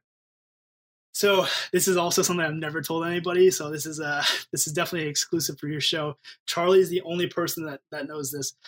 I so this is also a connection back to Vero because Charlie Rocket was actually a Vero and you know there was an endorsement deal between Vero and Charlie uh, sponsorship kind of partnership deal where when he his first tour it was a dream tour where he he bought this bus or this RV and he would travel all around the country providing all these charitable acts and events. And he you know he raised funds to be able to help people. He I think there was this time in Atlanta he he had uh he had a deal with Nike at the time where he had 300 shoes to just give away to people in Atlanta. He was basically just doing all this crazy stuff. And I, I was just like, who's this guy on Vero that you know kind of looks like a surfer, but at the same time he he's doing all these crazy things. I was like, I have no idea who he is, and I started just you know I did my research. I looked him up. I saw.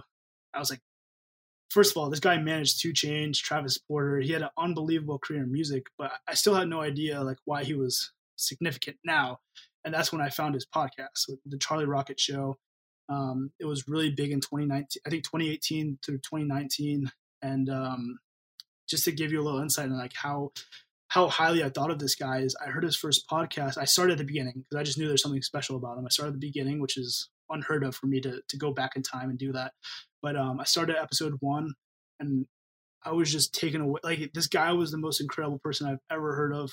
Between his feats, the people that he knew, the things that he did, the things that he overcame, I just thought he was incredible. I ended up listening to about four or five episodes a day um, for the next month and a half and crushed his whole podcast. I binged it like crazy. And that's when I knew I had to work with him. Like in some facet, I had to work with him. Um, and and I, what I ended up doing is he had this concept called winning streaks. And basically, it's just his way of of manifesting good things in his life based off of him putting in his head that he's going to be on this winning streak. So you know he'll go get a cup of coffee. It's only two dollars. That's a winning streak for him. He he drives through and it's a green light. That's a winning streak for him. And because he has this in his mind and his brain, that's what's going to happen to him because that's what he's focused on. Right? It's it's uh it's def there's definitely a science to it, but in his head he was manifesting his winning streaks, and um, I just love that concept altogether. And I told myself I need to figure out a concept to get in front of him to be able to pitch the idea of us working together. And I didn't even know what that looked like at the time. So what I ended up doing was I said, you know what? I'm just he probably has a million DMs in his in his you know his inbox. I don't know what I'm gonna do, but I'm gonna message him. I'm on a winning streak for as many days as it takes for him to respond to me. And that's ended up what I, I said, Charlie, I'm on a winning streak. I hope to talk to you soon. And I did that day one. Day two, Charlie, I'm on a winning streak again. Hope to talk to you soon, or something like that. I don't know what the exact words were, but I told him I was on a winning streak for a series of days. And it was only day three till he reached back out to me. Like I was I was mentally prepared because I actually I set an alarm each morning so that I could send him a message at the same time each morning, so it would be like a, a little bit of a trigger, and then he would maybe give me the chance or the, the basically just any opportunities for me to say something to him. And uh, it, it only took three days for him to respond, and, and he responded, and I I was able to ask him about this project he was working on, and then all of a sudden he's just like, "Well, what do you do? Like, what's your specialty? What's your superpower?" And I just told him my background, you know, from me working at direct development, me working with some of these athletes, and um, and then he said, "All right, well, give me a call. I want to run something by you." And then literally the, the week after that, he pitched me this idea of his new podcast, and and we started working together that day. So it was uh, I was prepared to message him 365 days in a row if I had to, but it only took three. So that's a story I never told anybody though. That's awesome. I love the the commitment, setting an alarm to making sure you send it at the same time every day. Yeah, I was I was ready. That's awesome. That's I awesome. I love but, that. You know, he he's an incredible guy, and and um, like I said, he's just you know everybody kind of has a voice they listen to, right? It, it could change from one year to the next. Um, you know, a lot of people tune into Gary Vee, a lot of people tune into to Tony Robbins. Um, and I was doing all that. I had all my marketing guys. I had everybody I was listening to, all my inspiration when it came to just educating myself and, and continuing on, you know, learning more about the space. But there was something about Charlie Rocket that kind of set me aside. It was it was the fact that he had built concepts on culture versus concepts on what everybody else is doing. And for me, that was just the most important marketing lesson I could have learned of all time. And and um, I always I tell my girlfriend and everybody I speak to all the time about how I wanted to go back to school to get a, a master's, you know, some kind of master's degree in marketing or advertising or, or media. But um, working a, a, full year with Charlie, that was definitely my master's in marketing. And, and uh, to be honest, I don't know if I could could have gotten that education from anywhere else. Can you explain a little bit more when you say Charlie focuses on building concepts around culture as opposed to just doing what everyone else is doing? Absolutely. He, he is the, he's the, I would say, thought leader or whatever you want to call it, the expert. He's the master of, of shifting culture. And he has so many concepts that he's come up with. But at the end of the day, you know, he likes to come up with ideas where it's he's not going into a space of saturation. He's going to a space where he's he's creating a whole nother a whole other dimension where people would end up following him later on once they see it. But but he's ahead of the curve when it comes to everything. And um, the best way to explain it is a concept he uses when it comes to to uh, two objects. First, the iPhone, right? The iPhone was a, a small device that ended up turning into a bigger device. And that's when start, people started buying the new one because they wanted the bigger version. After that, the year after, they went back to creating a smaller iPhone to make it as small as possible. And then everybody wanted the small version. So people left the big version to go back to the smaller version.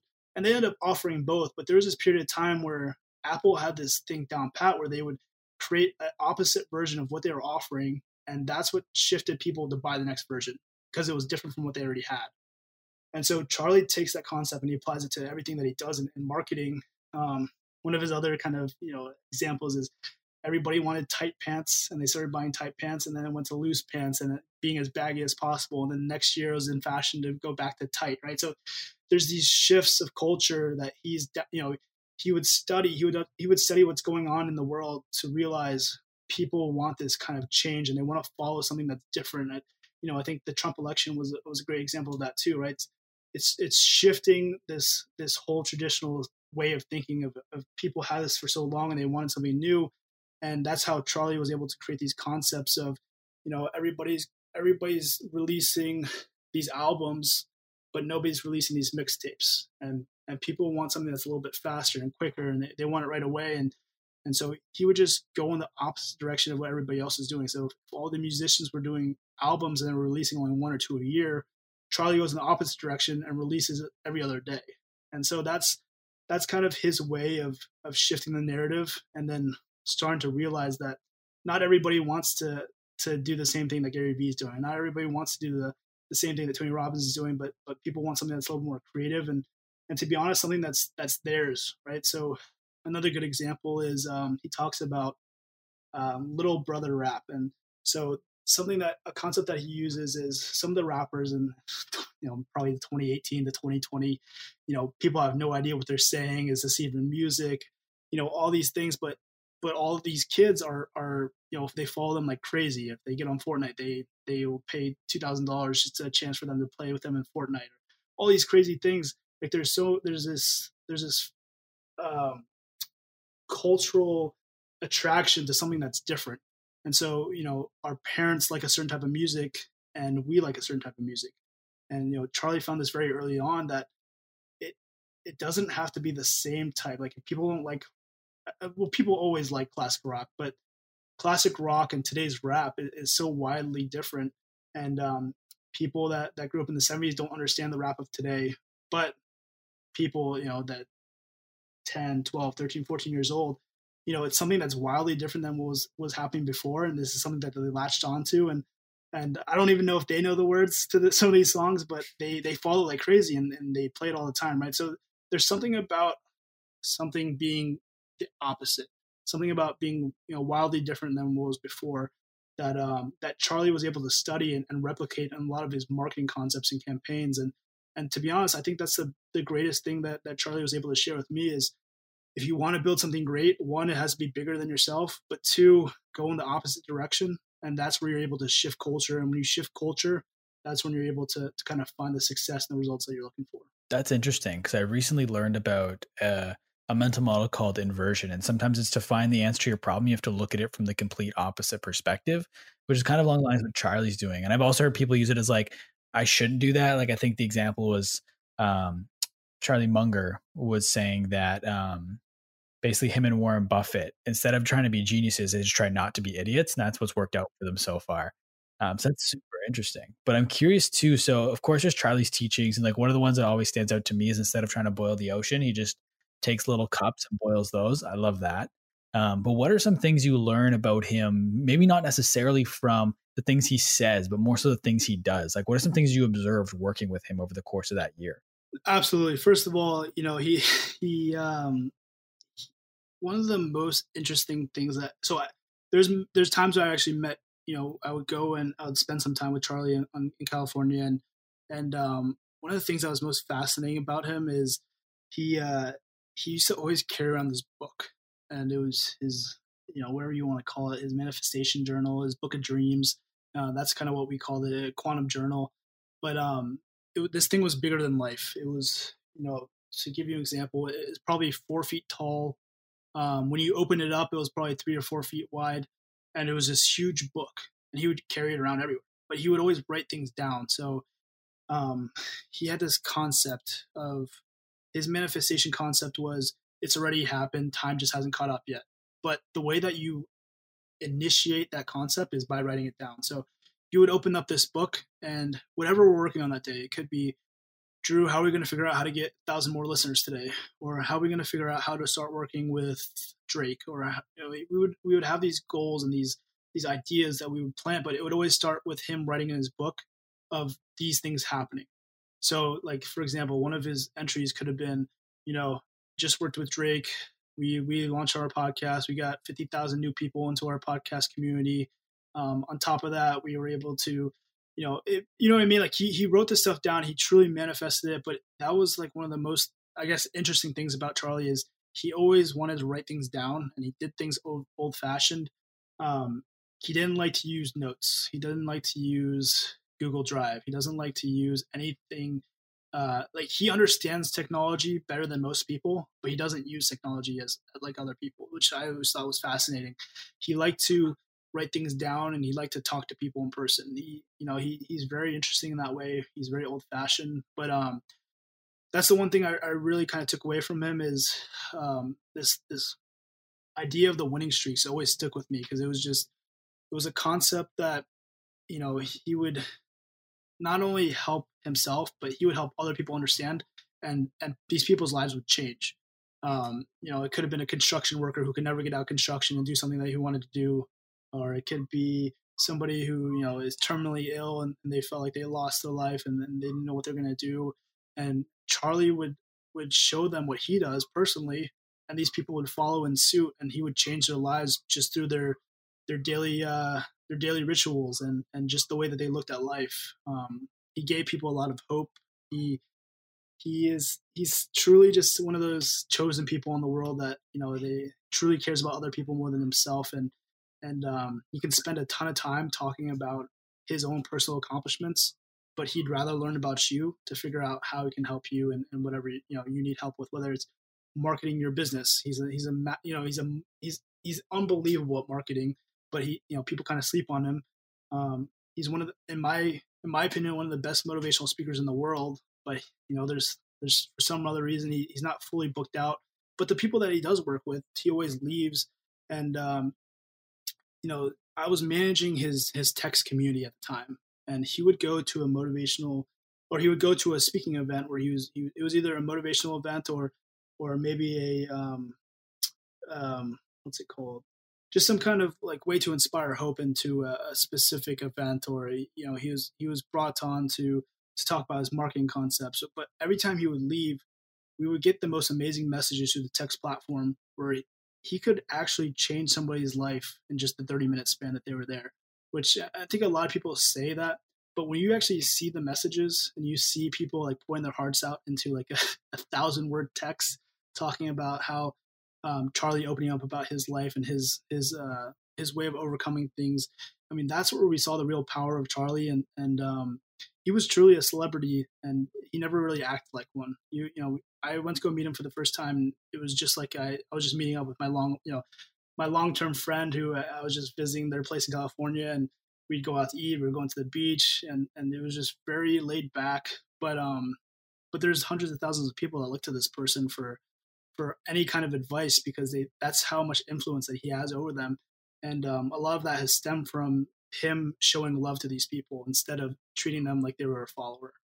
Um, I think that's kind of one of the biggest things that I learned that I directly apply to my athletes is, you know, a lot of these guys, they this kind of stems back to me talking about how they don't really know the, they don't really want to invest into it until they know the value. But one of the things that we do with some of the athletes is we respond back to people that DM us, or we respond back to comments, right? Or we're maybe we're on Reddit and we're talking back to people where they never expect an athlete to be, but we're showing love to people that show them support. And then the next thing you know, we get these messages back and pictures back of them buying jerseys. And so it's it's such a simple concept to kind of show love to people that are showing support, but everybody's always concerned about gaining new fans, new followers, um, new clients, new consumers, new customers. That they kind of forget to show love and, and support the people that have already shown support. And and um, you know, not that this is the goal, but that lifetime value for that existing customer is much better than trying to always acquire new fans, right? And so whatever fashion that looks like. It could be it could be a donor, it could be a jersey purchaser, it could be a season ticket holder. You know, there's all these concepts where if they just showed more support to the people that were already there, not only would they have a, a longer lifetime value, but those customers now become experts in word of mouth marketing for whatever campaign that is, right? And so that's what uh, I really learned from Charlie is is to create lifelong supporters that ended up being our best marketing team because of the word of mouth marketing they were able to provide for us for any kind of concept that we were rolling out. So that that's I sorry to go off on a tangent, but there's so much you know okay. there's so much behind Charlie. It's hard to kind of encapsulate a couple themes. Mm-hmm. How does it differ working with Charlie versus now I know Charlie is a Nike athlete, so technically he's a pro athlete, but how does it differ working with Charlie versus the the pro athletes that you work with? So, you know, to be very transparent, working with somebody as smart as Charlie has has definitely has its ups and downs. One, he because he was a music kind of you know he was managing a lot of artists and he saw success he knew exactly what it took to have that success whether you're working with a, motivation, a motivational speaker an athlete a celebrity somebody just like charlie or, or just another musician um, he knew exactly what it took because of his path and what he did to drive success. And it's not always it's not always glamorous. It's not always creative. Um, sometimes you kind of just have to get in the weeds and, and, do a lot of work and do the work, I guess, that people aren't willing to do to find the success that other people aren't seeing. That's one of the best things about Charlie is he was able to give me all the insights directly from him that he learned managing artists and and you know artists that did really well too, right? They, millions and millions of hits or or um, of uh, what's it called album sales and and you know he he saw so much success he won a grammy like all these things were it, it, was awesome to work directly with him because he could just tell me exactly the real part of the business that drove success with these people. And it wasn't just, oh yeah, we came up with this really good video, we put it out, it became viral, and they became a, a hit artist, right? Like it, it took millions of messages on MySpace. It took it took stuffing fifty thousand CDs and passing them out at Walmart, right? Like these are the things that people don't like to talk about, but it's it's those are the factors behind that person's real success. And and so we take those concepts and we apply it to the athletes we're working with. It's not just a really good video. It's not just you know a really cool witty message or a witty tweet. It's sometimes behind the scenes. It's a lot more work, and we're we're doing a lot of things with these athletes that um, that other people aren't doing, and we'll start to see it pay off soon. But I guess that's what I kind of learned from Charlie is you know he knew exactly what it took. So he was you know he was he was demanding with a lot of things because he knew that it took this amount of work, it took this amount of messages it took this amount of, of creative to be you know um, to be processed and developed for us to to start uh, making a, a, real difference in generating that momentum. Whereas some of these athletes, you know, they're not so in tune with marketing, right? They understand it, they're getting better at it, but but that's the difference between Charlie and, and working with somebody new is when I come to somebody new, I just ask them what the what's the bottom line, like what are you trying to achieve, and then I figure out everything possible to to help them achieve that goal. It could be a certain amount of money raised for charity. It could be um, generating a new startup and we're looking for this kind of, of revenue through the startup. Or it could be these are the companies I like I would like to work with and I'd like to to use you to figure out how to get in front of their team to be able to sell the attention that I have through my athletic influence for new endorsements. Right. So they kind of give me the bottom line and the the the goal and I it's up to me to figure it out when I was working with Charlie, we would come up with the goals together, and then he would tell me exactly what would what would need to happen to reverse engineer that goal. And that's what's a little bit different is, um, you know, there's a little bit more pressure. He's a little bit more demanding, but but fair enough because he's been there and he knows exactly when, what it takes. Um, so that's that's the big difference I would say is you know he just he wants to see the results and he's willing to go to a very high level to you know whether it's messaging a million people on MySpace, whether it's packaging those CDs, whether you know whatever it took. If he had to travel all the way up and down the East Coast to talk to radio DJs, that's what he would do.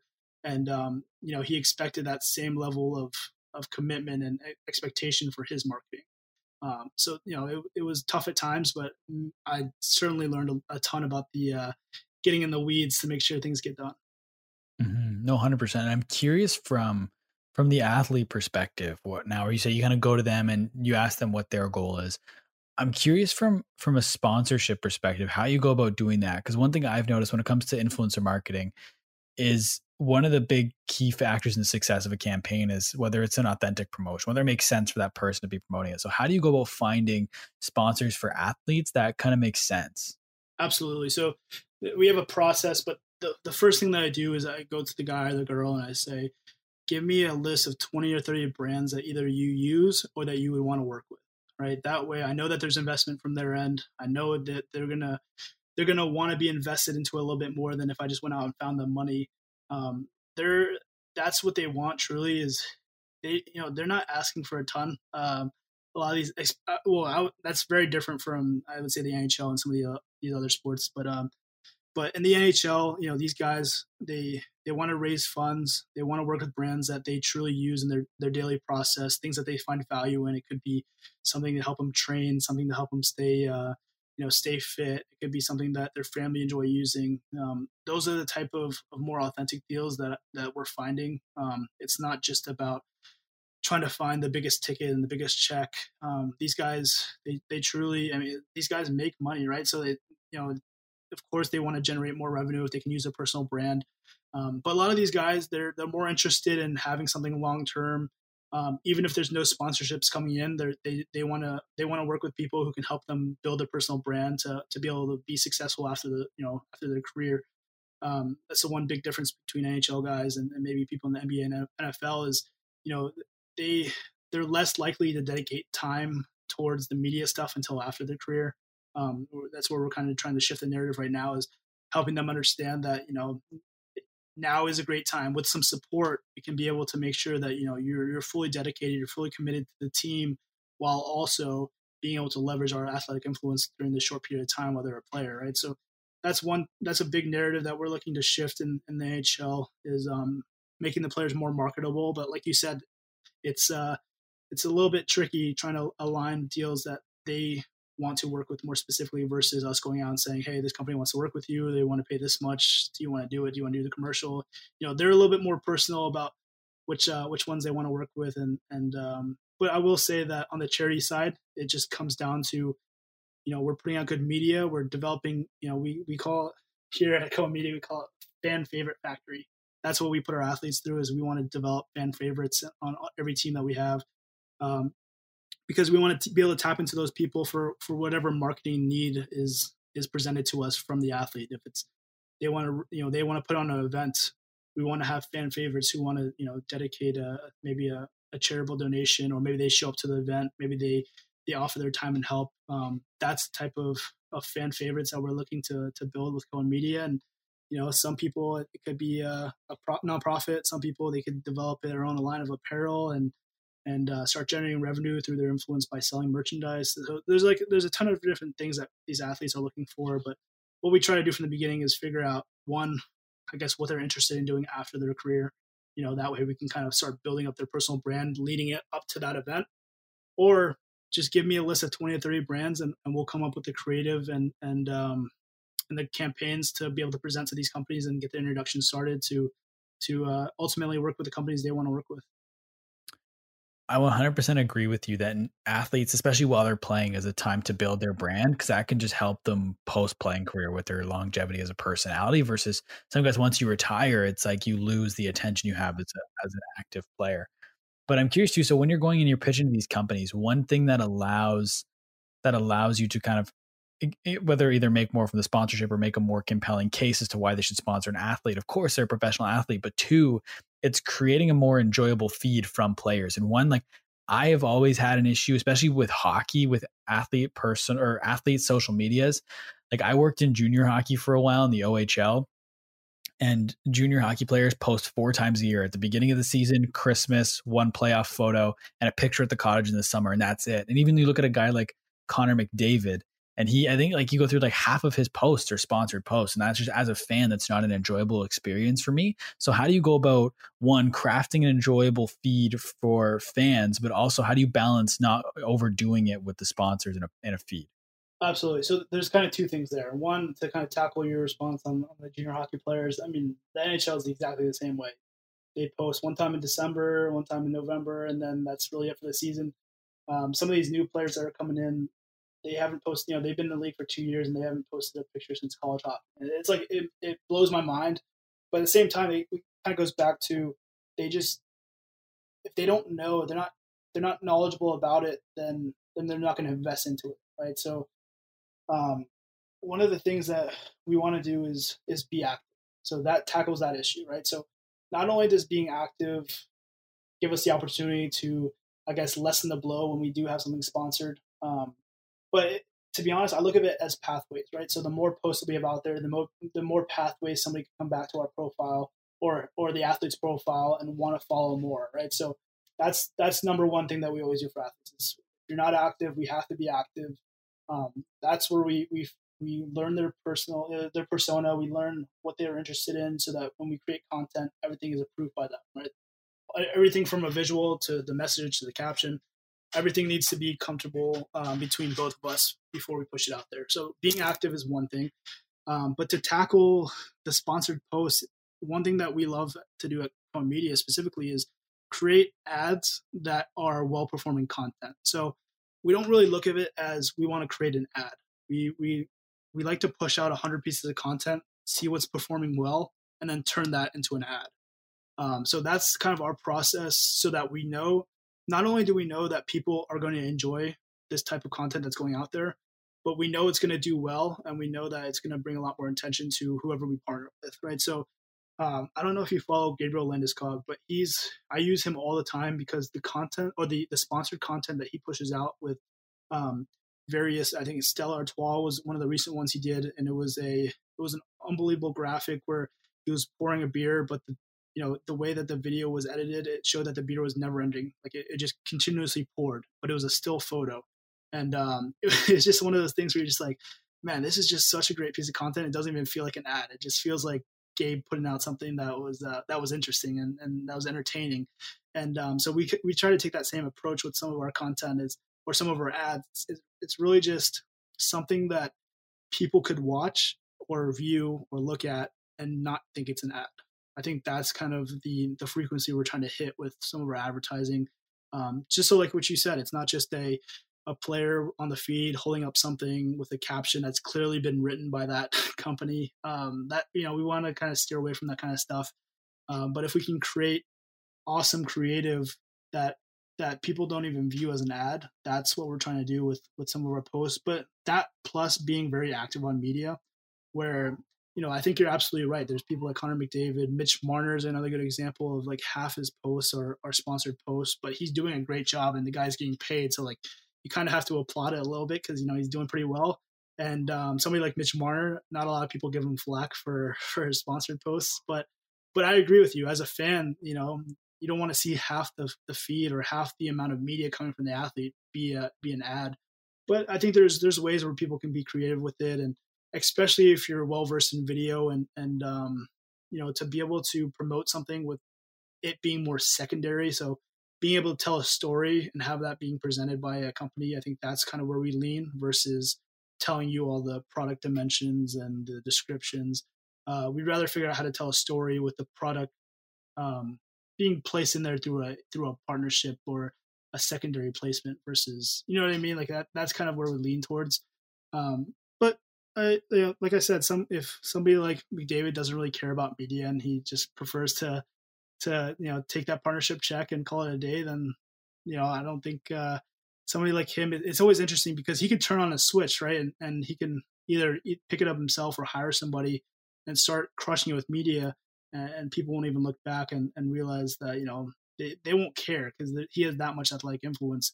But somebody else, you know, who, who might be like a, a borderline professional athlete who's having a tough time staying on teams and things like that and, and then trying to monetize anyway like i agree that some of those feeds can get pretty ugly and and uh, people take a lot of flack for that kind of stuff but i mean at the end of the day i like to think that it's it's additional business right? So when people are doing business you you you want to be i guess personal about it and not critique it too much but um but I, that's just how we view it. We try to make it good content, and when we realize that it's good content through whether you know some kind of engagement rate or some kind of level of engagement, then we'll push that to figure out how to turn that into an ad versus you know, vice versa. Here you kind of talk about the different content that you've seen, especially from a guy like Gabriel Landeskog. I just looked, I looked at that as you were talking about it. It was an interesting photo slash video. But is there any content you're seeing that's catching your eye coming out of the bubble? Coming out of the bubble, I you know today I actually listened to a podcast from Spittin' Chiclets with uh, Kevin Hayes in the bubble, and um, to be honest, uh, you know I don't know that that anybody is, is doing it well. I think uh, there's a lot of NBA guys that that were able to crush it on YouTube um, by by essentially just vlogging, right? And I found myself watching multiple videos, 10, 20 minutes long of these NBA. I, I, don't follow the NBA closely, like I do, you know, enough as a sports fan, but but um, you know, I, I heard, I saw on media that two guys were doing a, a bubble vlog, and I, I tuned in one night and I, I watched like three or four episodes in a row, and I was astonished because these guys they didn't have huge Instagram followings, but you go over to YouTube and they would have you know 150 150,000 subscribers because they're offering content and they were smart about it to be able to be one of the first you know one or two guys to to kind of vlog from the bubble. But um, I think there was a goalie on on Toronto who who did it, but I don't think anybody's doing it well to be honest. I, I didn't really see much. I'm just more happy to watch actual hockey um, and and view the games each day. But uh, but yeah, I think there's a there's a lot of people that probably do a little bit better. Yeah, no, I 100% agree. Because I was curious because I haven't seen a ton coming out of the NHL bubble. To your point there, I've seen quite a bit coming out of the NBA bubble. There's been some good content. I even recently stumbled onto a vlog by, I think it was an Indianapolis Colts draft pick who played for USC. And through his time at college, him and his girlfriend vlog basically the entire time. So there's all these videos of him playing games in college. So it's like when he's doing like athlete stuff his girlfriend can kind of fill those gaps with the with the vlog content and like so they vlogged the whole process of him going into the NFL draft and getting drafted in the combine and everything and now he's a professional athlete and they're still vlogging so it's interesting to see kind of this generation of athletes who are raised on YouTube and watching people like Casey Neistat become pro athletes but still have that desire to be a content creator and start to putting out their own content I think the NHL is lagging behind in that a little bit. So hopefully in the in the coming years we start to see more guys kind of embrace content. Absolutely. There's a there's one guy I want you to look at because he he I think he was a San Jose rookie this year. His name is Mario Ferraro. He has a YouTube channel and he he posts actually pretty frequently. I want to say at least once a week, maybe sometimes twice a week. He um I spoke to him on Instagram for a little bit. He does all the editing himself, and you know it's just very impressive. And you know I, I think uh, as he starts to build himself a name in the NHL, he's going to be one of those guys to kind of look out for to be kind of I don't want to say the next like PK Subban in terms of media, but like this guy is he has a passion for you know for videography and creating and and uh, for media. I think he has a TikTok too, so he's one of the guys to watch out for. I think if he was in the bubble, he would be producing some some awesome content. hundred percent. I'm just looking at him now. He seems like a really interesting dude. he's he's uh he's interesting is a good way to put it. He's he's very funny though. Like if, if you watch some of his content, like I, like I gotta say, like hockey players are interesting to me just because of my fascination with hockey. But like in terms of personality, it's not always there. But you know, every now and then there's always like the the legends, like the Paul Bissonnette. Like I'd love Spittin' Chiclets and all those guys. And there's a new podcast, uh, Missing Curfew with Scottie Upshall, and those like there's there's a couple good personalities. But you know, when I'm watching some of his stuff, he like I think a lot of people don't put stuff out there because they care about like what their teammates think and what the organization thinks. Um, once you see this guy's TikTok, you can realize that he's he doesn't really care. He's he's just truly himself, and uh, he's pretty funny. So I, I would definitely check him out. Yeah, hundred percent. Might even reach out to him for this podcast, see if he's down to come chat about his content. I think he would be. I think he would be for sure.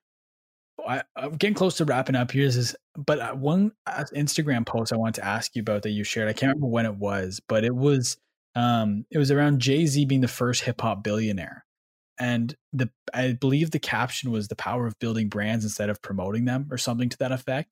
Is that kind of your long term vision with Cohen Media? Is to essentially co found businesses with these athletes, use their social channels to promote them and gain exposure to the brand? And then uh, they don't have to worry about growing a business. You kind of take on the growing the business and managing it day to day while they're playing.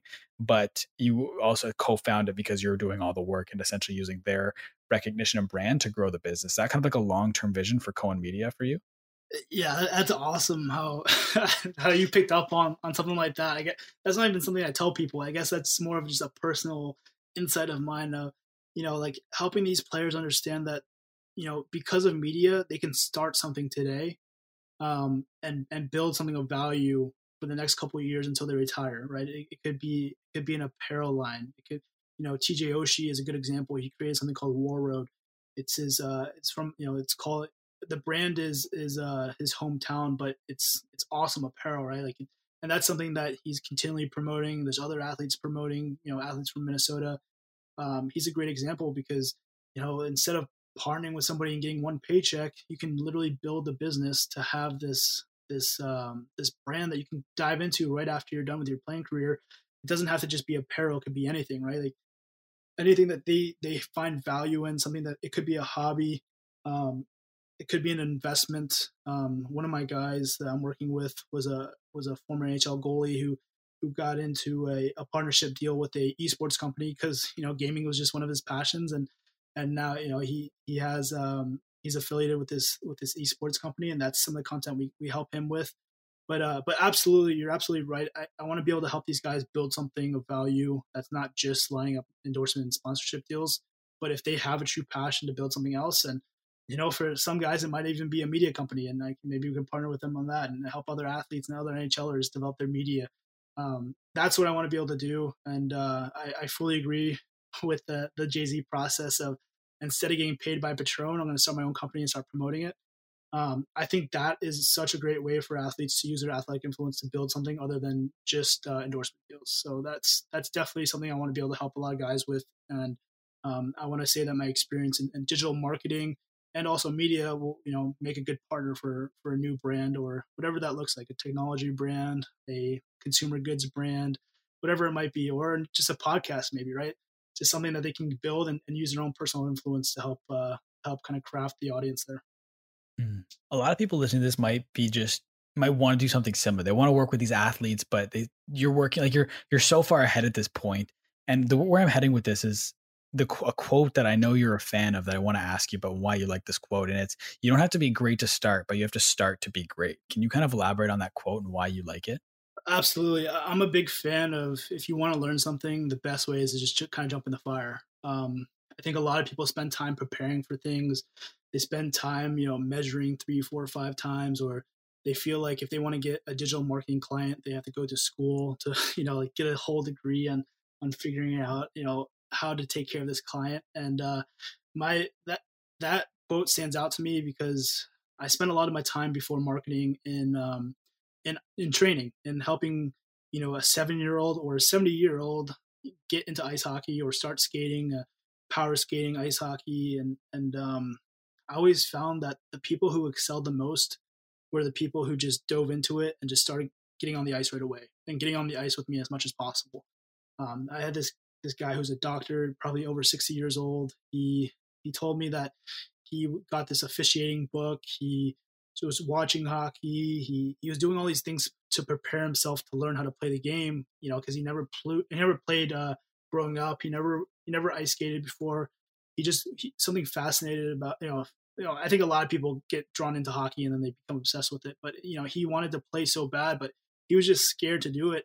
And um, next thing you know, you know, just told him it's like, hey, you just have to. If you want to be a better skater, you just have to be on the ice. You don't have to be, you know, you don't have to go backwards. You don't have to do any jumps. Just go on the ice a couple times a week. After three weeks, you're going to be comfortable, and we'll start doing lessons. And um, that's exactly what he did. And you know, in the course of a couple months, he he joined a league, and I think it was just because he he pushed himself to get out there and, and just kind of jump into it. And uh, just knowing you're not going to be good at it first, but um, having the vision that if you continue on and you practice every day, that uh, it, will get better. And one of the, I guess, uh, I, I kind of love that quote because I think a lot of people get stuck. And um, I think the best thing that you can do is just jump into it and learn. And if you're just having having the mindset to know that you're going to learn and, and, come out better versus kind of worrying what people are thinking about you and, and things like that, I think just knowing that having the vision that after a year you're going to be a little bit closer than you were before. That's that's kind of what pushed me to get into to starting my own company. Like at first it's it's pretty scary right? Like you ha- you might have clientele going into it but is it sustainable? Did you leave a good job to to pursue something and fail at it?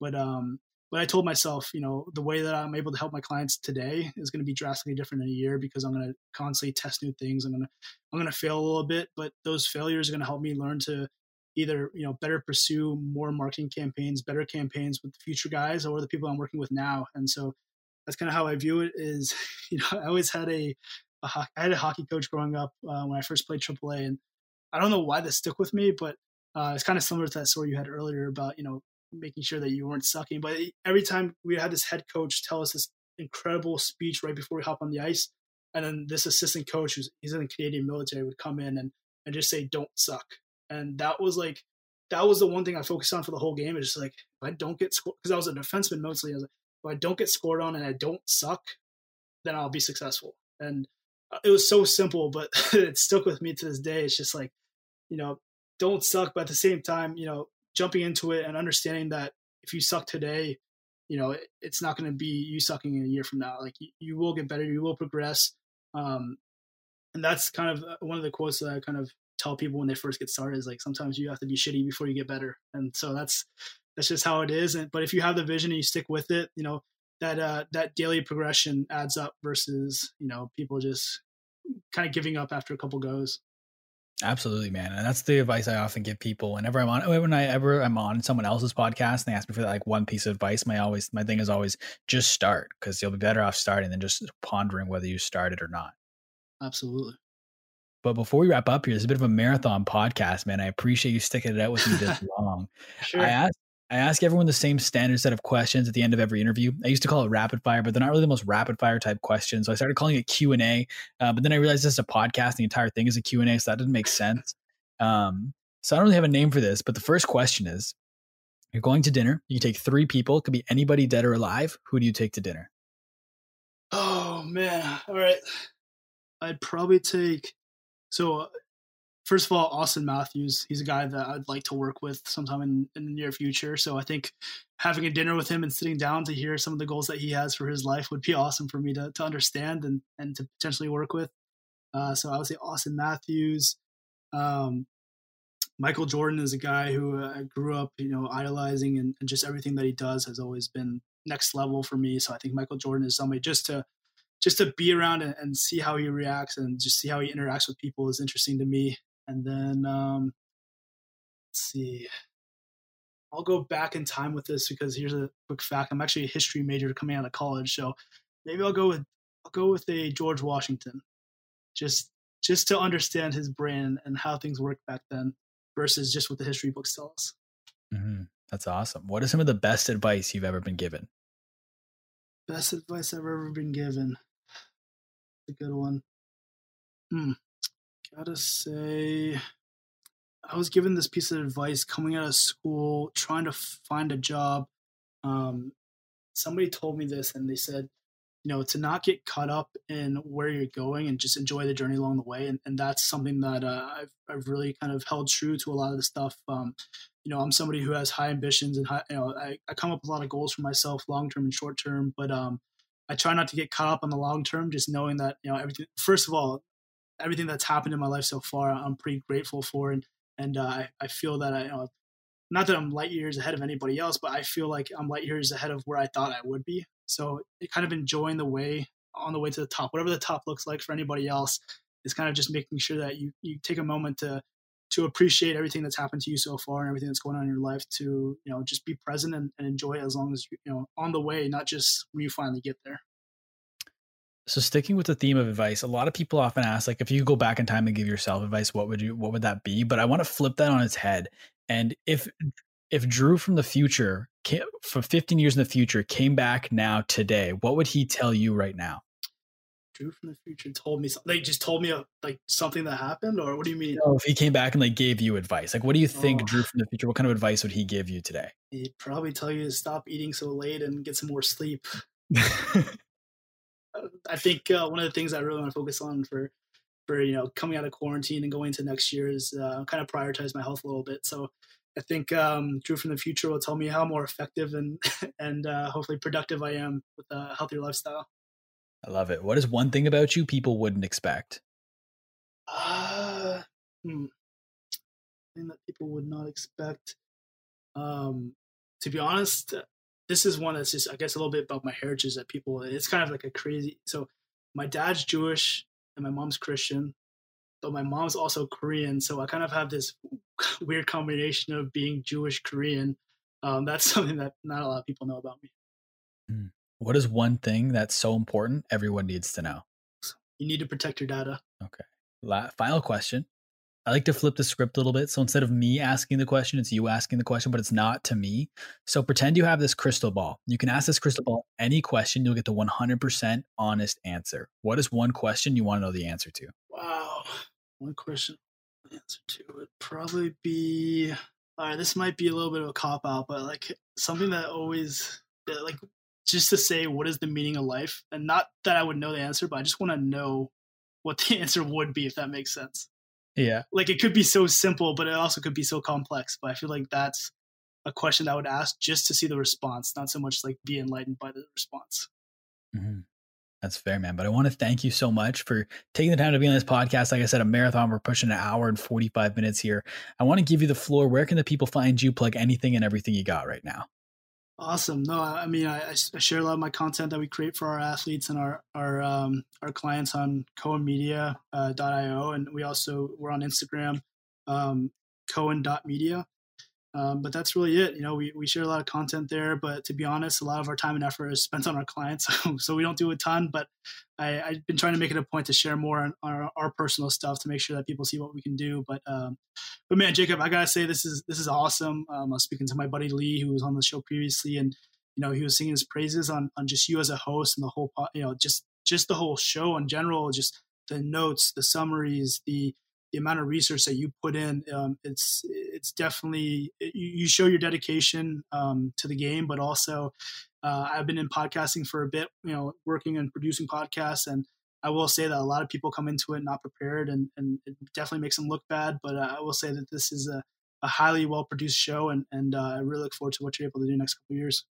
That means a lot, man. Thank you. I do put I put a lot of work, especially into the prep work. That's probably where the most amount tell. of my time goes. Awesome. And so I'm glad that that shows when I, when we do these interviews. I really appreciate that, man. It's, it's very very apparent. So I so I have to applaud you on that. Thank you very much, man. I want to thank you once again for taking the time to be on this podcast. I want to thank everybody for listening. Whether you've listened the entire way through, you only listen to bits and pieces. I really appreciate you taking the time to check this out. Everyone, do me a big favor. Go and follow Drew on Instagram. Go and check out Cohen Media. I'll make sure everything's linked in the show notes down below. If you'd like to follow me, you can find me on Twitter and Instagram and at the Jacob Kelly. Feel free to come and say hello. My DMs are always open. If you'd like to follow the podcast, you can find us on Instagram and at My Social Life Podcast or YouTube by searching out My Social Life.